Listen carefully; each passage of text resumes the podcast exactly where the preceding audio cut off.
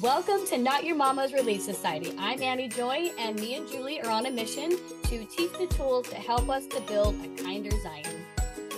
Join us for today's conversation because there's always room on the pew for you.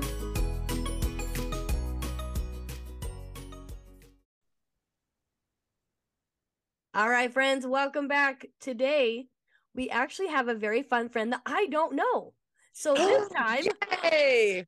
I brought the friend today. Julie brought the friend today. Julie brought the friend today. Go, go, go, Julie. Go, go, go, Julie. That's right. At the beginning of all of our podcasts are all about how Annie knows this person.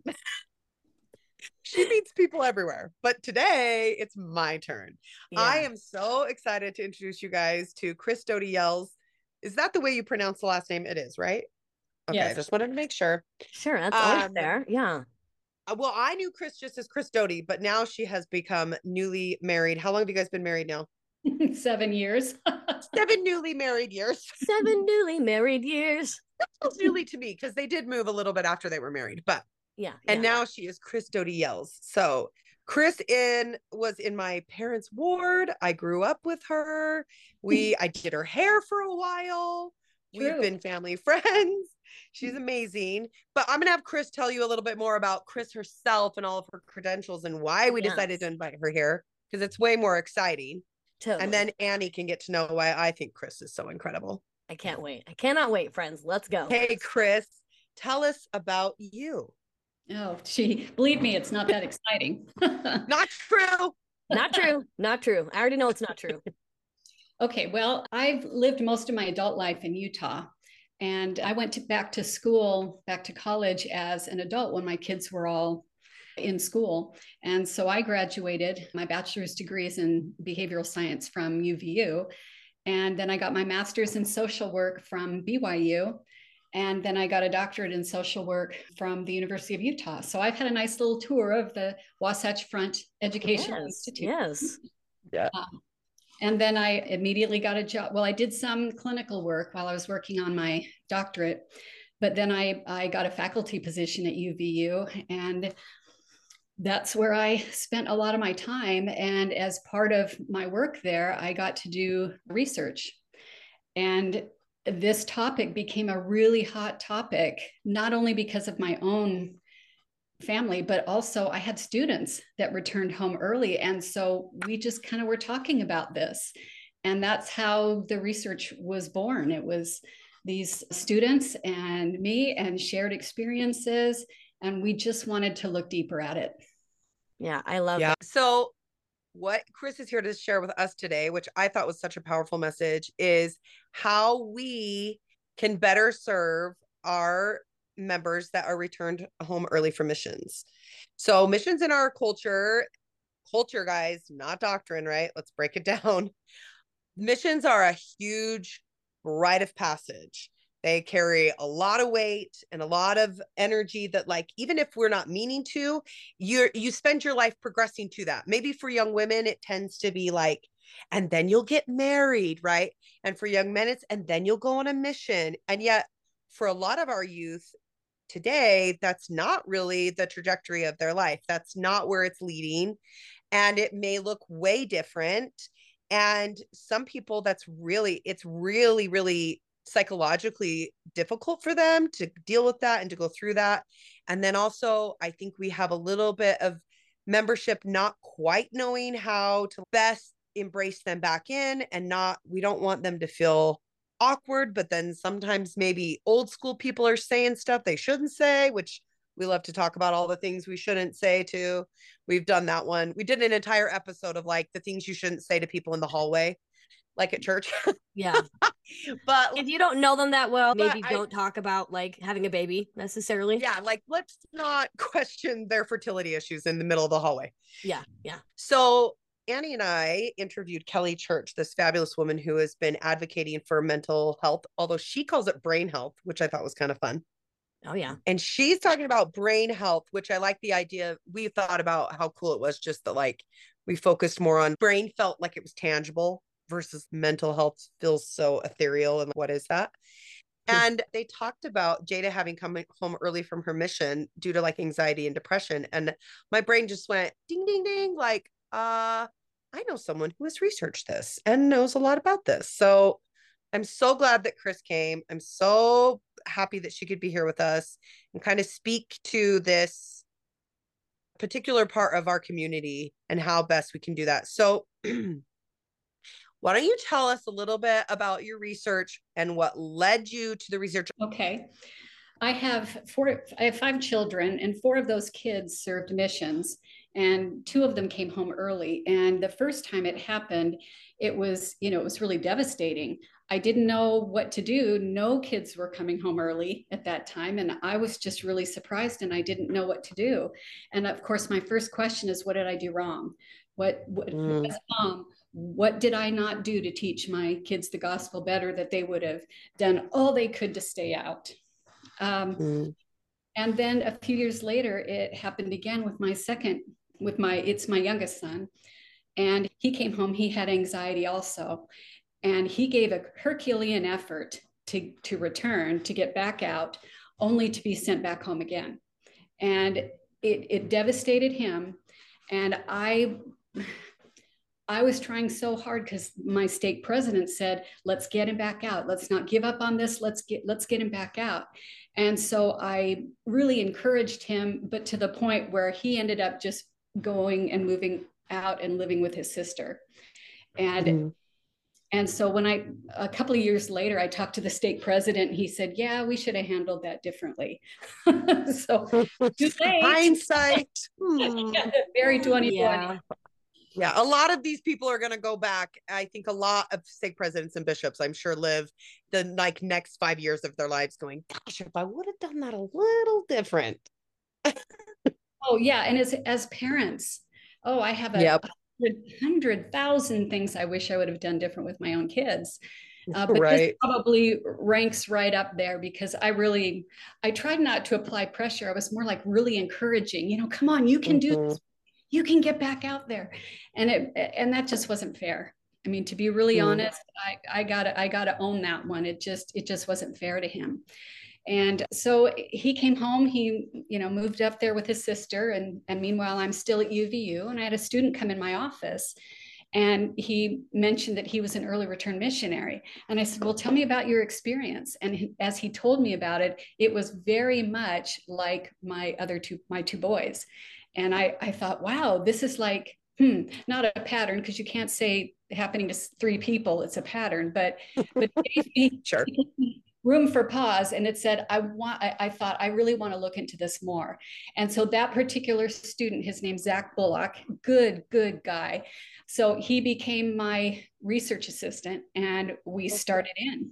So the the two of us pulled together and interviewed 12 early return missionaries who told us their stories. And i'm not not gonna lie i may have cried a, a time or two listening to some of these stories. It was really hard but I learned so much. And from those 12 interviews, we developed a set of questions. And then we put it out on social media put the you know the bitly code out there and just said come on any return missionary share it let's go.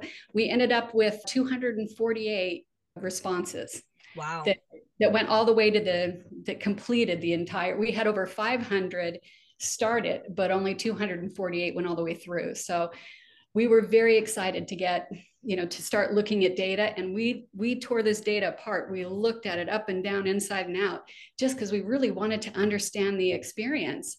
And we noticed too that as we were doing a literature review to just kind of see what's already been written about it there wasn't anything. Nobody yeah. Looked at this. So we were kind of breaking ground and and it was really exciting to do. So i think by 2013 we started writing started writing up and doing the stuff that analyzing the data that we had. And we had a pretty good presentation and then we started getting asked to share it. And zach and i actually went up to the church office building and we shared it with the missionary department and they were so kind to us. It was it was wonderful And we also shared it with the church research department. So, you know, the church was aware of the work that we were doing. And, you know, there were some people that were thinking that we were going to try to find the smoking gun that would take down the church. And it wasn't like that at all. We we were both really compassionate for people that had this experience. And we just wanted to see what we could do to make it easier. So we we found some really interesting outcomes of this data. And I'm happy to share some of that with you. yeah. Yeah. Okay. So, probably the most interesting finding was that three quarters of those early return missionaries felt like they had they have feelings of failure. Mm-hmm. So, you know, when you think about that, wow, what would make them think that they were failures? And it didn't matter what the circumstance was that that brought them home. It was just that gee, they didn't finish. So that actually changed the way people treated them, or at least their perception of how they were being treated at home. And so, boy, you put all that together, and these kids were just getting deep feelings of shame. So, anybody that came home with mental health issues now had judgment and anxiety and stress from all the people that are saying, Wow, how come you're home? And probably the toughest steps they took were those first few steps into the chapel the Sunday after they came home. And they had to do all had to endure all of that. Oh wow, look who's home, and the people looking and pointing, and and then having to answer the thoughtless questions like, "How come you're home? You know, why are you home? Are you going to go back out?" You know, some of those, you know, some of those things, and they're well-meaning. People just they want to know, but those those are really hurtful to these kids that are mm. coming home early. And so you know we had the, these kids that were having really intense feelings of shame. About 72% of the of the early return missionaries said that they wanted to serve. They went out because they wanted to go. And 70% said that they were worthy to go 17% said they were not, that when they went out, they had unresolved stuff. And, you know, so that made it difficult for them too. But for the most part, most of them felt like they were physically, spiritually, mentally, and, and emotionally prepared.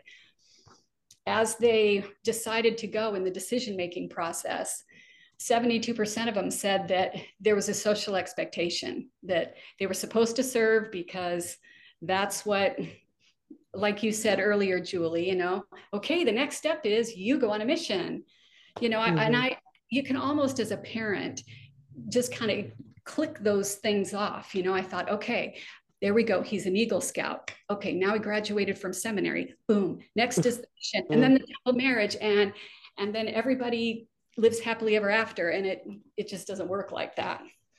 So I think the fact that three quarters of the early return missionaries felt that it was an expectation for them to go. It was sad that only 57% of them felt a spiritual direction to do it. So the mm. spirit guided only 57% of them to actually go. So you're looking at 43% that are going, okay, why am I out here? Or just saying, I believe it, I'm going by faith, and hopefully I'm doing the right thing. Yeah. So, you know, we had one guy that that said to us. He said, We have youth in the church having that pressure, and they're saying, You know, I don't know if the mission is for me, but you have so much social pressure, you have to go. It pushes you to go when you're not really ready. Despite what the church says, that social pressure is still there. I feel like a lot of times that is more influential than the spirit. Mm-hmm. And he's right. Yeah. I would think too the social pressure sometimes is loud enough it'd be hard to feel the spirit. Like because you've got the mix of that like because sometimes like i've seen some people be really frustrated that maybe they decided to be stay-at-home moms and they feel like the church has like forced their hand a little right but i feel like i made the decision to be a stay-at-home mom and i really appreciate and love that opportunity to do that.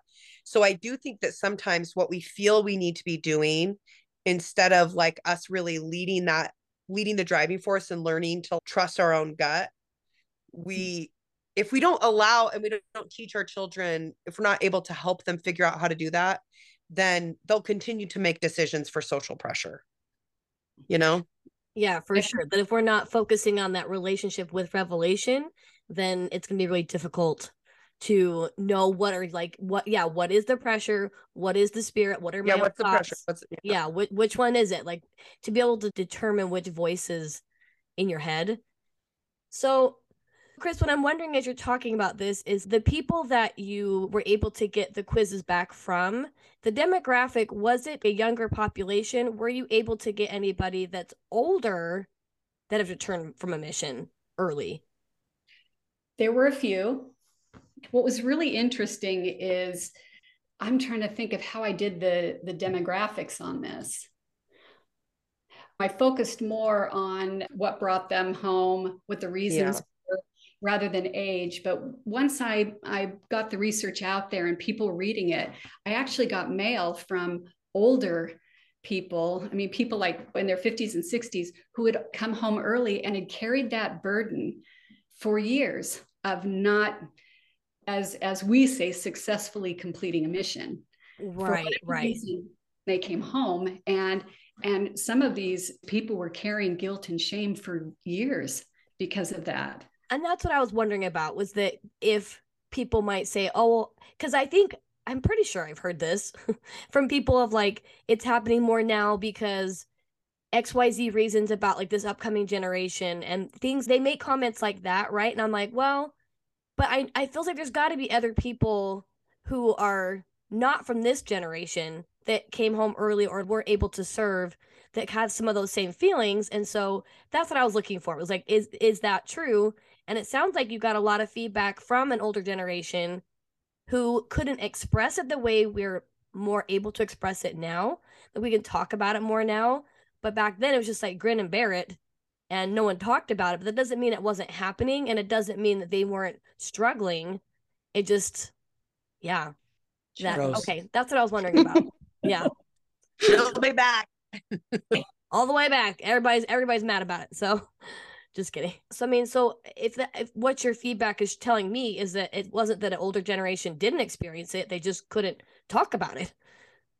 Exactly. so, it was a, it was a taboo subject Right. We kind of we kind of threw the the window coverings off of it and showed it to the world. And I'm always glad that we did that because uh, for my own personal motivation, I wanted to understand how my boys felt.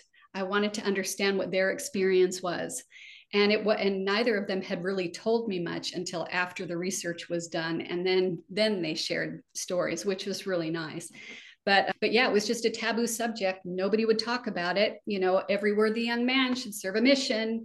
And and remember that talk by elder holland where he said we, we've just got to grab you by the lapels and shake you a little bit and say get yourself together and and get out there. And the reasons why we're seeing more early returns now society is very different now than it mm-hmm. was you know, back in my age of the people my age that went, and even I think probably just the last 20 years with the internet, with so much more is available in terms of information and how it's shared. And, you know, we just we just see it a lot more. But also we've got people that are spending an awful lot of time on phones and video games. And so some of the social capacity isn't there. I started a study where I was interviewing released mission presidents and their wives and getting information that way. And I remember one of the mission moms said, when I asked them, how can they better prepare to, you know, to, to get in the mission field? And she said, parents need to quit babying them. so, oh, okay. Perfect. Helicopter parents, you know, are, are a thing. Yeah. You just kind of have to admit that. But for the most part, these, we just hear more of it now because we hear more and we see more yeah. But it yeah. doesn't mean that it you know and and i just think society is just harder. It's just harder for kids now. Yeah. Do you feel like you have seen like i know there's been some church policy that's definitely changed. They've advocated way more for service missions. That's helping a lot. I know in orem we just became a remote location for service missionaries to serve completely parallel with the elders. So they actually like they serve with them they have i think even the same they may have different mission presidents but they'll actually go out on splits with the full-time missionaries and it's a lot more of like what a traditional mission experience can look like. Do you know of any other policy changes that they've done? No, I remember when they lowered, when President Monson announced the lowering of the age to 18 for boys and 19 for girls. You know, I, I was just putting this stuff out there and I was like, oh no, this is not going to be good. But actually, it's not been a bad thing. I don't think they have any more of a of a return, early return rate with age lowering than you know they did before. I think these new options are better. Another thing that has been great is now missionaries are allowed to call home on P days. Yes. So I mean, these are brilliant changes. They're they're they're perfect for the times that we live in. I mean, yeah. it's really tough for for kids to be able to text mom and dad anytime, and then all of a sudden cut it off, and you can talk to them on Christmas and Mother's Day. You know, yeah. it's just unrealistic. So so those kinds of loosening of the uh, rigid policies, and also if they need a nap, they take one, and I think mm. that's fantastic because that's yeah. exhausting it um, is. It's very exhausting. I can't imagine what it's like going door to door, having it slammed in your face and taking that for 12 hours straight. I, I just can't even imagine. So yeah, it's, it's not a good time. No, it isn't. so Annie did serve. Yeah. Annie served a mission in Chicago. So, oh, I wow. Did. Actually, I'm wearing my Chicago sweatshirt. I did not, I did not buy this in Chicago. I bought it at H&M, but I bought it because I, I love Chicago because of my mission. But yeah, man, be able to take a nap. Goodness. also, they don't have to wear nylons anymore. They can wear pants. I mean, can I go again? Like, I would like to do a yeah. where I can take naps and wear pants and have a phone, and yeah, would be really helpful. Actually, thank you very much. When they made that policy change of being able to call home on P Day, I loved my experience with it because that first came out, and my rigid brain, my rigid Mormon brain of having been raised in the church my whole life went, well, they're going to get distracted and they're not going to be focused on the work. You know, I thought this is where my brain was cycling inside and like so unproductive. And then, and then it was so funny because they came out and they said a lot of these policies were because the it was expensive to call and we couldn't give that offering to everybody. And I thought, Oh my gosh, Julie, you are so dumb. We make assignments to certain things. Like we set an assignment of why a rule is a certain way and we get so stuck in that, right? So my assumption was they weren't allowed to call because they were focusing on the Lord and they were, fo- and like really, it was just that it was expensive, right? Why do we, we assign these things and we make them these big things and it's like, and the truth was, is what a blessing it's been. I had a friend whose son really struggled through a good portion of his mission. And those calls were his saving grace of just peace. It was his harbor. And he was able to call and just have some stability. He had really difficult companions and being able to call and have his parents. And I thought, oh my gosh.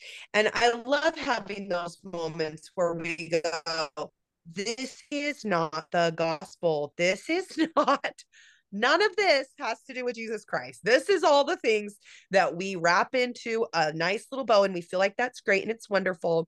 Instead of being able to see that the effort alone of a young man or a young woman going out, choosing to go and do that is all that is required right? And them doing that and wanting to do that, the Lord is so proud of all of our efforts. Yes. Remember, the Lord loves effort. He doesn't yes, say it has yes. to be two years or 18 months. It's effort, whatever that looks like. For sure. And, and uh, having served a mission, they actually did, Julie, talk a lot about it being about not being a distraction. Like that was a big piece of it. But I think it was more. But I think we've done that. I think we created that yeah, idea.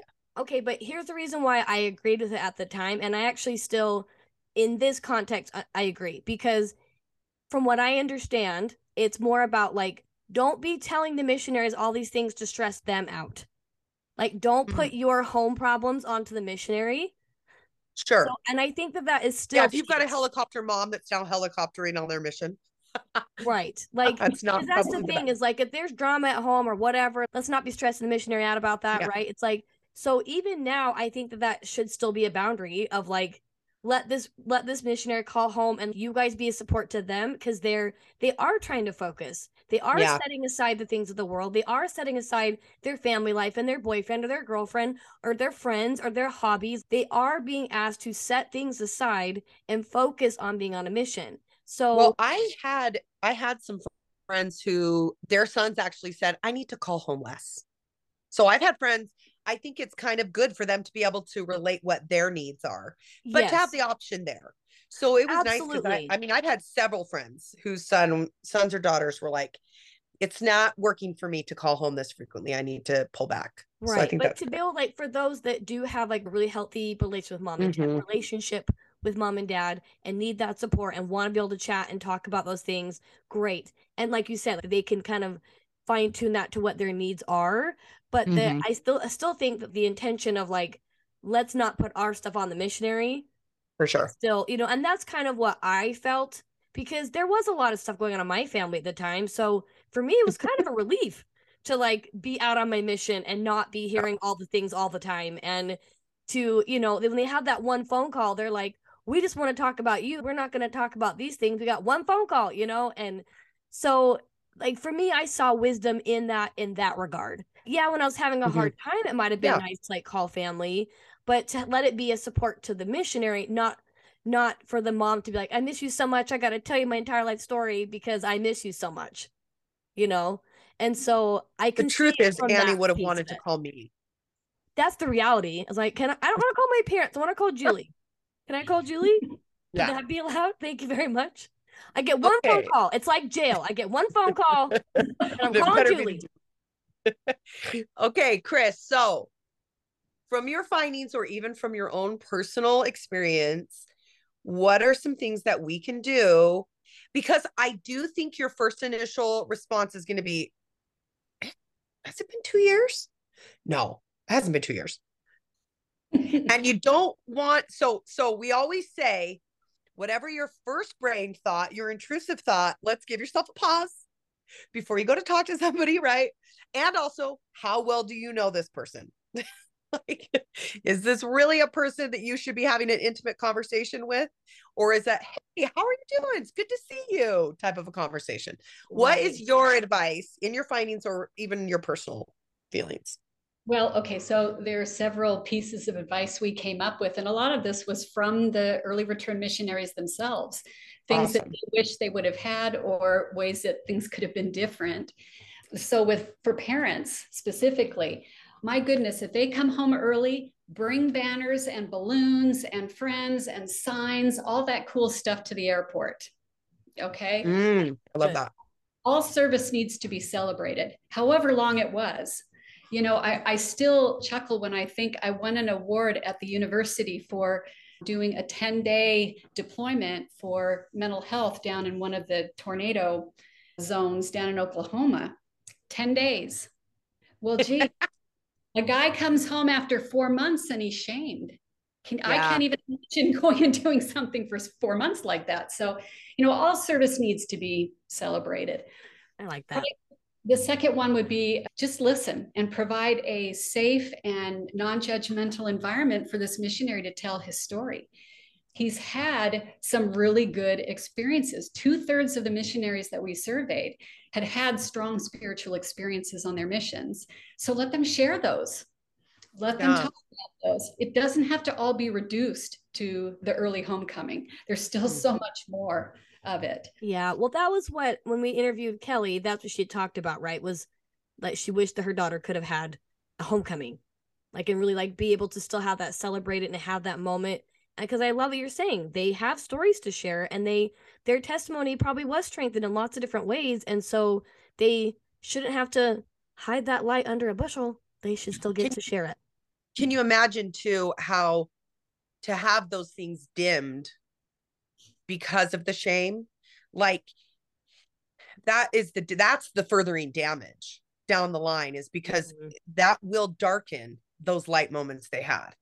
Mhm. instead of them being able to share it and continue to share that light because we've been talking about testimonies and how important it is for you to like pen to paper or mouth like brain to mouth and actually saying your testimony but for them to be able to share that light and those moments is going to make it resound deeper into their soul of the experiences they did have. Yeah.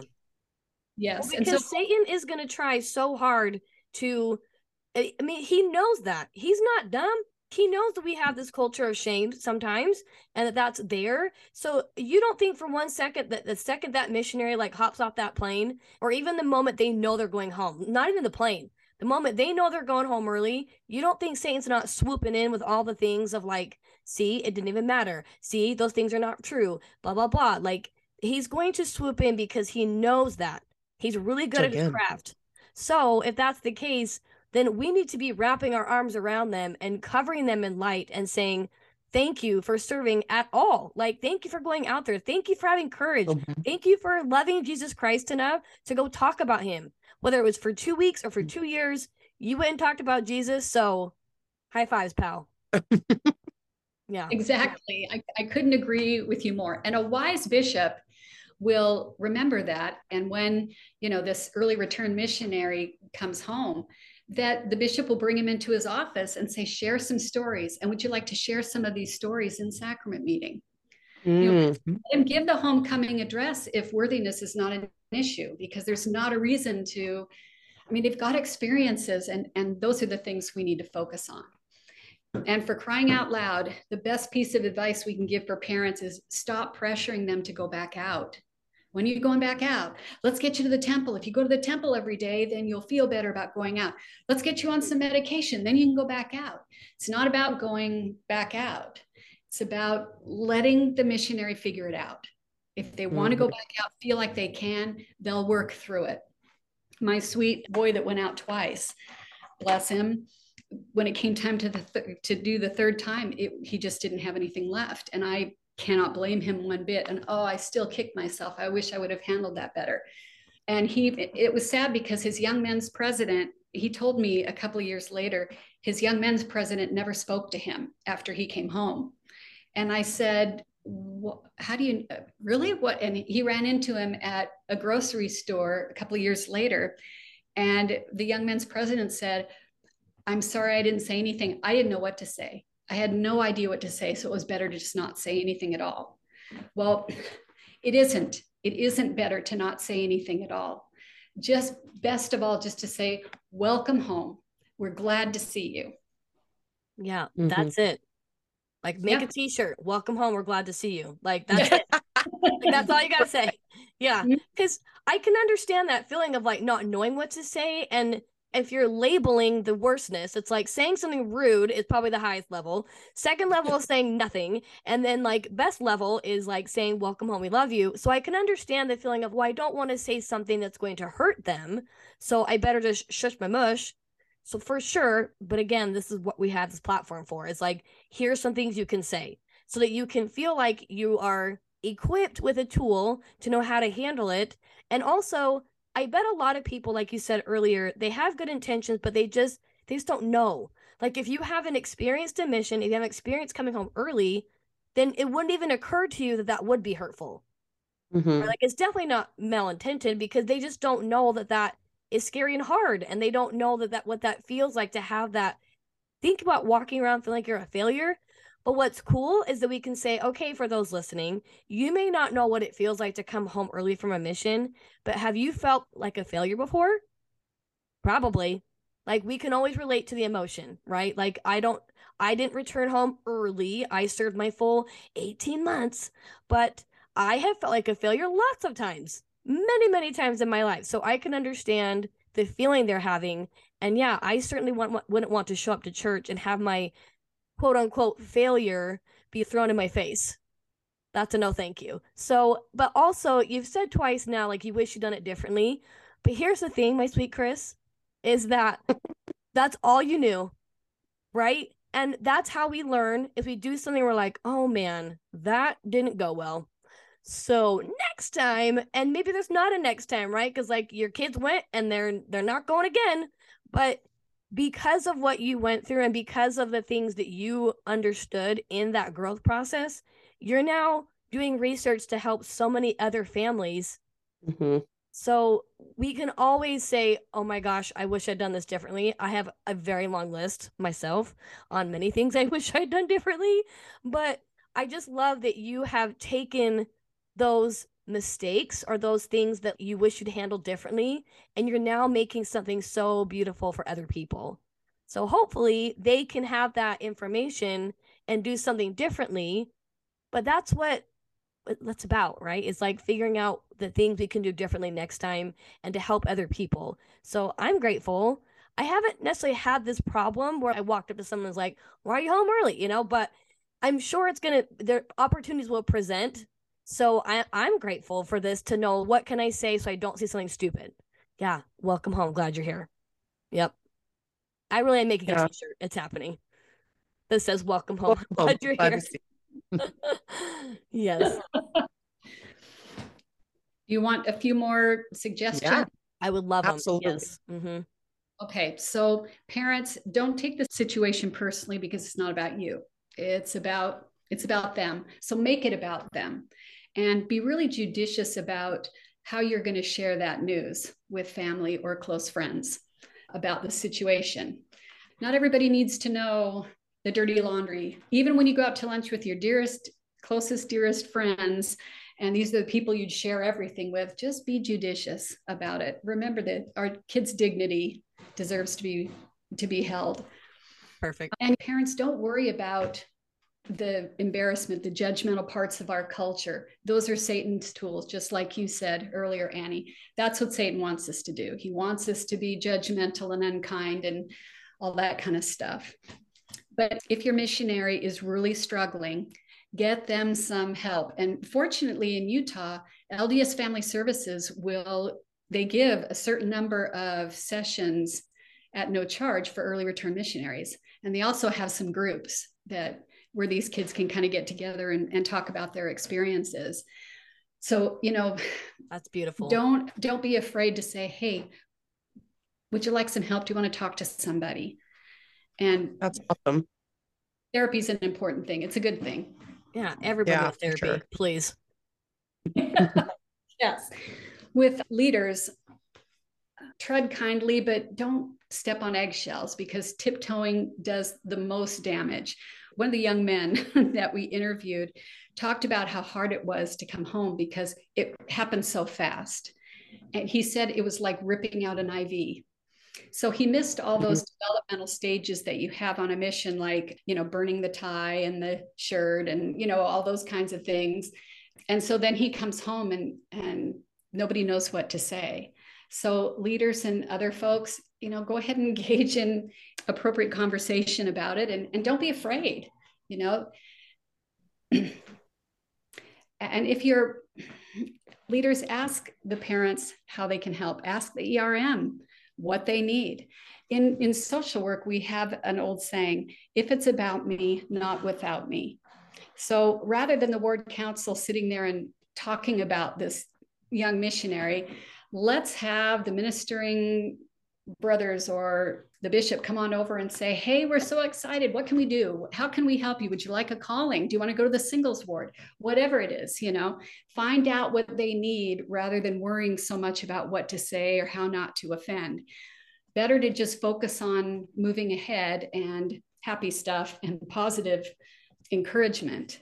That'll make such a big difference. Well, and cool what you're saying that, like, if it's about them then they should have a say in that. Like instead of us trying to decide for them what they need, get their input on what they need. That's really valuable. I also think that we need to honor everyone's agency in where they're at. So I have a young man who I cut his hair and his older brother served a mission and I I try not to really ask so when you serving your mission you know those questions. But i but i saw him frequently because i was cutting his hair really frequently and said how are you doing? What are you up to? What's going on with your work? You know and stuff like that. And slowly just probably a month ago he was like i'm i need to come and get my hair cut. I'm going to go do a service mission. And i just got so excited and i asked him all the questions that you would ask somebody else that was going to South Africa, right? And everyone's like, not even the boy who got called to Pocatello, which is unfortunate for everyone, but like, you know, it's the coolest experience of his life. He gets to go to South Africa or wherever it is. I took it very seriously to just ask him, what are you going to be doing? Where are you going? Are you, is there anything you're nervous about? You know, like, oh, what are your requirements? Do you have to wear the same kind of stuff? Oh, that's cool. Oh, so like you'll come home every night? Cool. You know, and just like, really bolstering up what a cool experience that this kid chose to still serve and to put in this effort.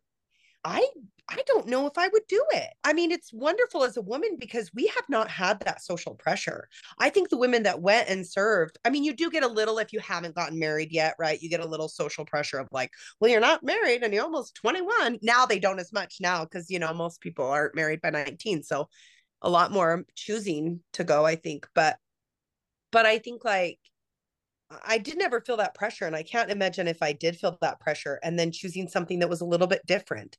But I just wanted to get excited about where he was and what he was doing. And I think that's a huge preventative thing is to understand that, like, for no matter what, no matter what their choice is, they're going to go to school. They're going to be in their parents' basement for a while. They're going to go off to college. They're going to live at home and go to college, whatever it is. This is a huge part of life. Spreading your wings and flying is so intense and scary. like, the only thing I've ever tried to give advice to somebody is I say, listen, the reality is, is from here on out, unfortunately, you're an adult. I said, and the sooner that you start to embrace whatever that means for you, because adults get to do lots of cool things too. Like you get to choose where you want to go. You get to live with these people or drive your car when you want to or go to the grocery store or overeat food you shouldn't eat. Like you are an adult, right? You get to do all of these things. And the sooner we sort of jump off that scary cliff and embrace those adult decisions, it's a lot more fun than like floundering in that middle ground of like, I'm still a teenager, but I'm also an adult. And other than that, I'm just praising whatever decisions they're making that are moving them forward, you know? Yeah. For sure. Yeah. Okay, Kris, you got more for us? Yeah. You know, so so many kids told me how the difficulty. I, I keep calling them kids and I shouldn't do that. These are men. just because we're older are when you're older than somebody, they're all kids yeah. we gave firesides about this when we first got the results. And one of the scriptures that I shared is in Helaman chapter 3, verses 33 through 35. And this is because this is how a lot of these kids felt. And in the fifty and first year of the reign of the judges, there was peace also, save it were the pride which began to enter into the church, not into the church of God, but into the hearts of the people who professed to belong to the church of God and they were lifted up in pride, even to the persecution of many of their brethren. Now, this was a great evil, which did cause the more humble part of the people to suffer great persecutions and to wade through much affliction. So, this is what they're getting when they come home. And so, this is the counsel they, that, that we were giving them. Nevertheless, they did fast and pray oft, and did wax stronger and stronger in their humility, and firmer and firmer in the faith of Christ, unto the filling their souls with joy and consolation yea, even to the purifying and the sanctification of their hearts, which sanctification cometh because of yielding their hearts unto God. So even the early return missionaries who are coming home and feeling like they're not being welcomed or embraced, they can take responsibility for how they're going to respond to that.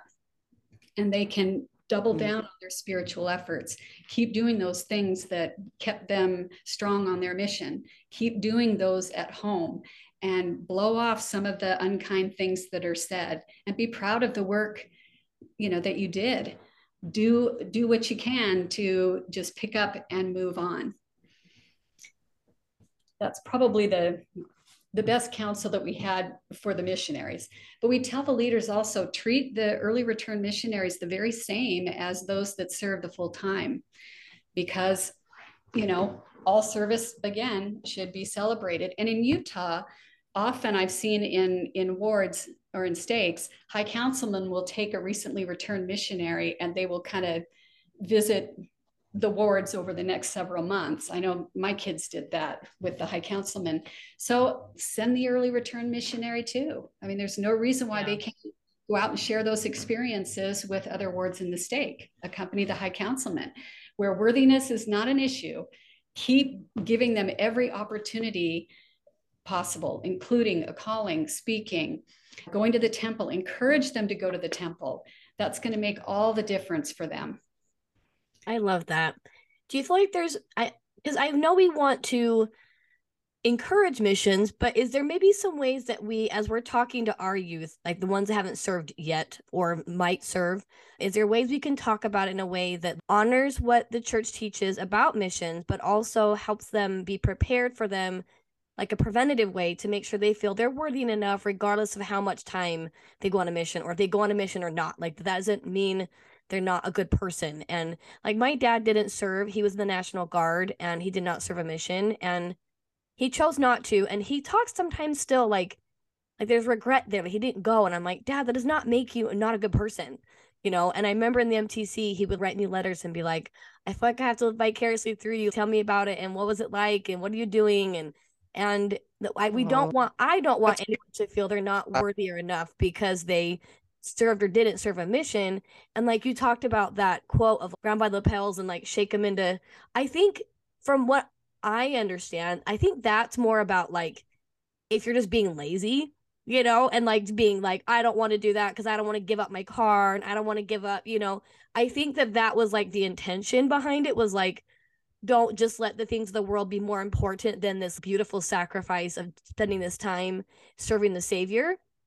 Mm-hmm. Which is great, right? It is a really powerful experience. Be- having served a mission, it was one of the hardest things I've ever done but it was really powerful in helping me learn a lot of relationship skills, a lot of like study skills, a lot of standing on my feet and preaching about the gospel. There is benefit, but I don't think I'm more worthy or more more enough than anybody else because I served. And so I want I wonder if there's like a balance in how we talk about missions that still reverences how powerful of a service it is, but also make sure they understand that if you don't go, that doesn't mean you're this terrible awful person and you've failed Jesus because you didn't go on a mission?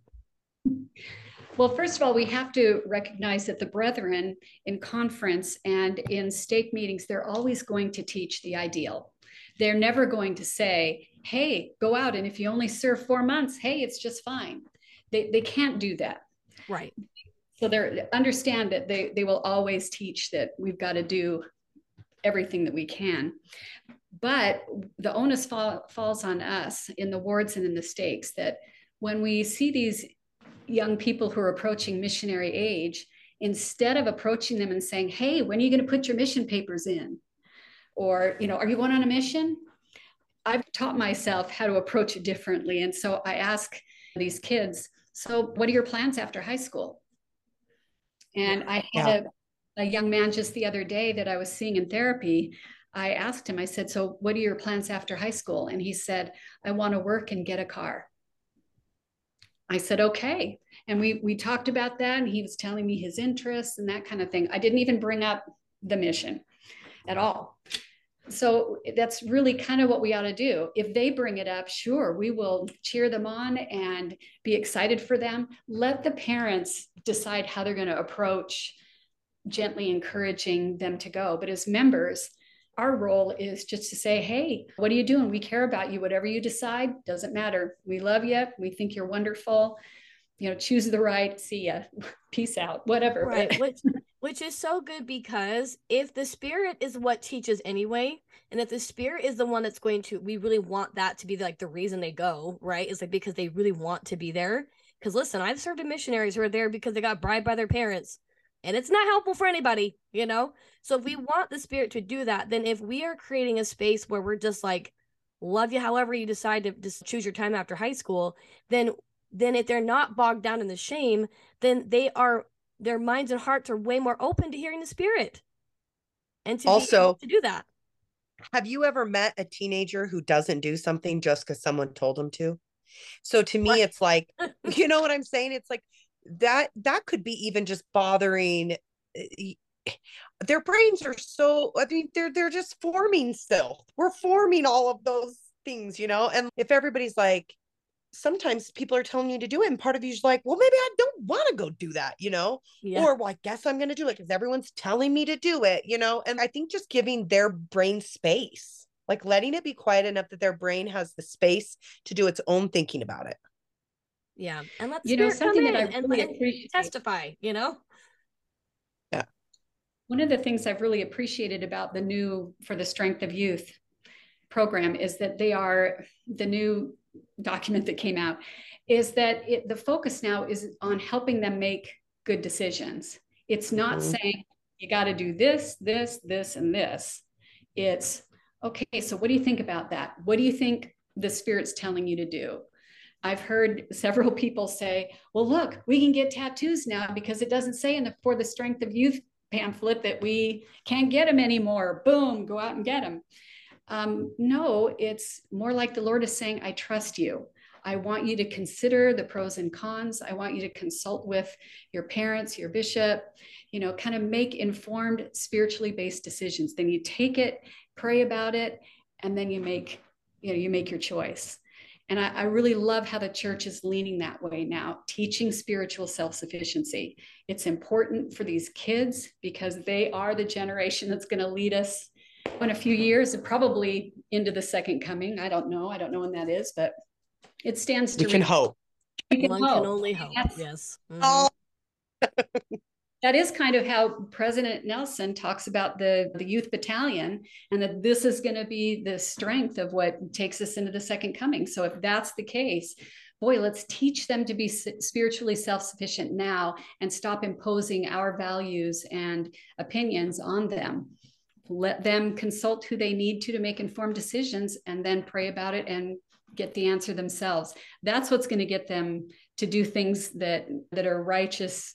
Those that want to go on a mission that really want to they'll decide that for themselves. But those that are kind of on the fence those are the kids that need to really decide and think it through and, and consult with parents and leaders and then make that de- decision as a society we don't need to do that. We don't need to influence them. And this happens a lot more in utah. I live in texas now. Nobody cares. You know in, nobody cares. We've had some kids go out on missions and we have a lot of them that just don't. And nobody cares. We had one that even got almost all the way out there all the way through the setting apart and then changed his mind everybody loves him he's in the elder quorum presidency now it's not a big deal it's just different out in the mission field than it is in utah that social pressure is so much stronger there than it is anywhere else Yeah, for sure. I love that. So, with all of your experiences and your research and the things you've been through, how has this strengthened your relationship to Christ? Oh wow. I I like to think that my research was inspired. We tried really hard to follow the spirit as we did it. I really felt good about how we approached it when we had the opportunity to speak in wards and stakes and and we did a stake training for a stake once. I mean, we just really felt like this was what the Lord wanted me to do and it validated for me that I went back to school to get a doctorate because I I really struggled with whether or not I should do that simply because I still had my youngest were in high school and that's a tough time. And so I really struggled, but I I'm really glad I did it now because I really feel like the Lord was letting me do some work for him and that has made me kind of feel like I'm an instrument in his hands and everybody needs to feel that everybody needs to feel like the Lord has a work for them to do and I think this was mine. I love Mm. that. I love what you shared. I love your insight. I love this idea that to honor and respect that the church is always going to uphold the ideal, right? They're always going to uphold the eternal marriage and going on a mission and the things that, yes, if all circumstances can work out, this is what we hope for and this is what we can shoot for. But then when the ideal doesn't happen, because it doesn't for everyone, when it doesn't work out or when it isn't the ideal, it's actually our job as members to to embrace all of that and to go, yeah, we know. I'm not the ideal either. Do you want me to tell you some of my stuff? Let me tell you my honesty. Here's my honest thing, you know? Like being Yeah. vulnerable that we all see that like that's the real reality. That none of us are truly the ideal. That our pursuit is to join hands with the ideal. That's it. Yeah, and do our very best. Like I met the ideal. I re- I returned home from a mission, you know? Like I did that. We kind of like to not get caught up in the ideal and to just again focus on loving each other and all of us coming back to the savior so we can make it back home again is the whole goal. So whether it's because they turn home early or because they got divorced or because they're gay or because they lost a child early in life, like whatever the thing is, the making them feel like other that this is just another opportunity for us to reach our hands out and say, "Welcome back. We're so glad you're here." just like the savior would do. He wouldn't yeah. care what the circumstances are. It would be embrace, wrap your arms around them, be just so glad to see them, welcome them home, just like we want him to do with us when we pass uh, uh across the veil. I love, love it. Kris, you're amazing. Told you, did it. You did it. You're amazing. See, I I concur. You are amazing. It's great. Oh. And so, thanks for being part of our little podcast family and for taking time today to be on the show. So, we really appreciate you so much. You're wonderful. Listeners, thank you for being here. We know there's a lot of places you could spend your time, but ours is the best. Oh, I'm just kidding. just kidding. Okay, see y'all later. Thanks, Bye. guys. Bye. Thanks for being here today. If you like the podcast, the best way to support us is to leave a review and five star rating. And come hang out with us and join our community at our new Instagram at notyourmamas.rs.